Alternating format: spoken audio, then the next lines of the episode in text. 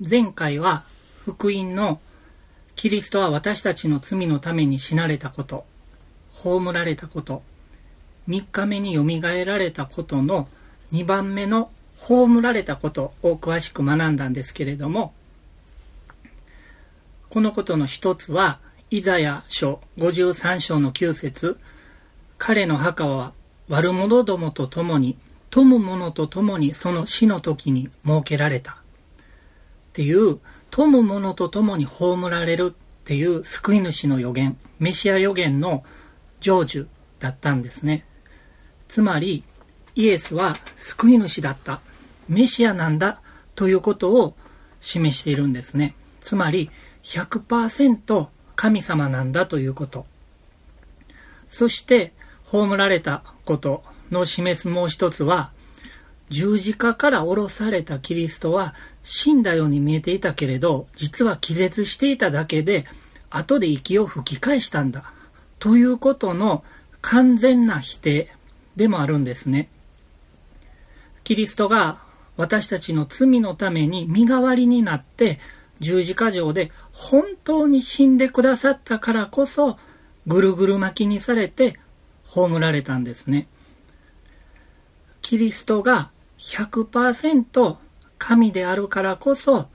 私たちを父なる神の怒りから救うことができでも100%神であるだけだったら私たちの罪のために身代わりとなって死んでくださることができないんですね。だから100%神なんだけれども100%人間でもあったんですね。だから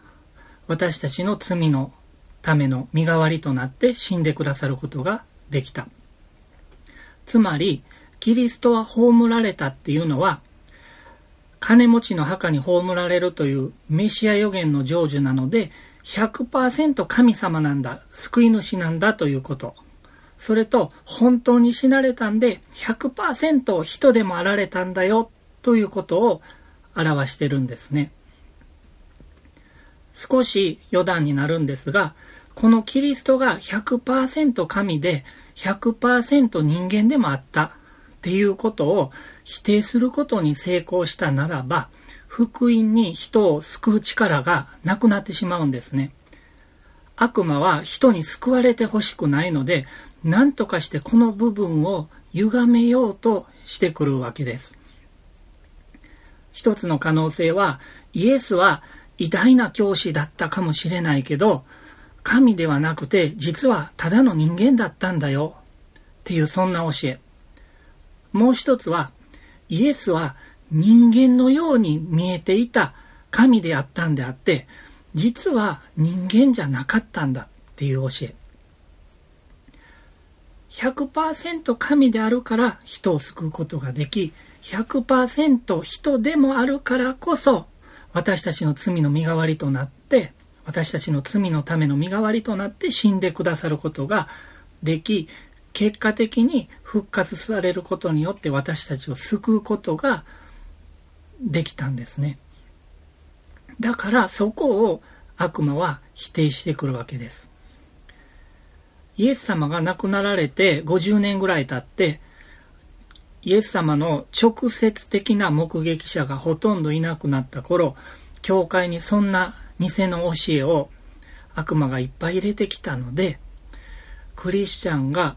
偽の教えと正しい教えをちゃんと識別して、偽の教えを排除することができるようにするために、ヨハネはヨハネの手紙を書いたんですね。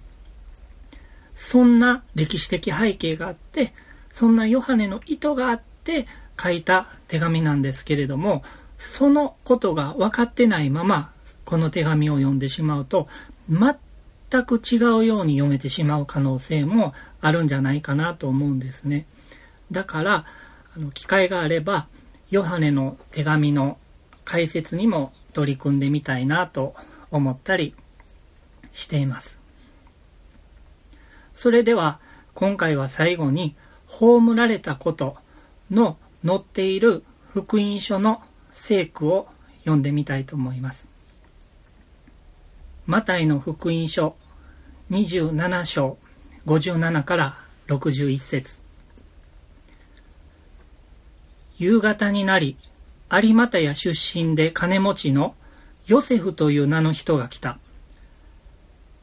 彼自身もイエスの弟子になっていた。この人がピラトのところに行ってイエスの体の下げ渡しを願い出た。そこでピラトは渡すように命じた。ヨセフは体を受け取ると綺麗な雨布に包み、岩を掘って作った自分の新しい墓に収めた。そして墓の入り口に大きな石を転がしておいて立ち去った。マグダラのマリアともう一人のマリアはそこにいて墓の方を向いて座っていた。マルコの福音書15章42節から47節さて、すでに夕方になっていた。その日は備え日、すなわち安息日の前日であったので、有股屋出身のヨセフは勇気を出してピラトのところに行き、イエスの体の下げ渡しを願い出た。ヨセフは有力な議員で、自らも神の国を待ち望んでいた。ピラトはイエスがもう死んだのかと驚いた。そして百人隊長を呼び、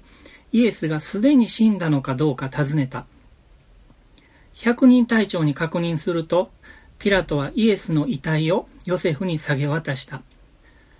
ヨセフは雨布を買い、イエスを下ろして雨布で包み、岩を掘って作った墓に収めた。そして墓の入り口には石を転がしておいた。マグダラのマリアとヨセの母マリアはイエスがどこに収められるかよく見ていた。ルカの福音書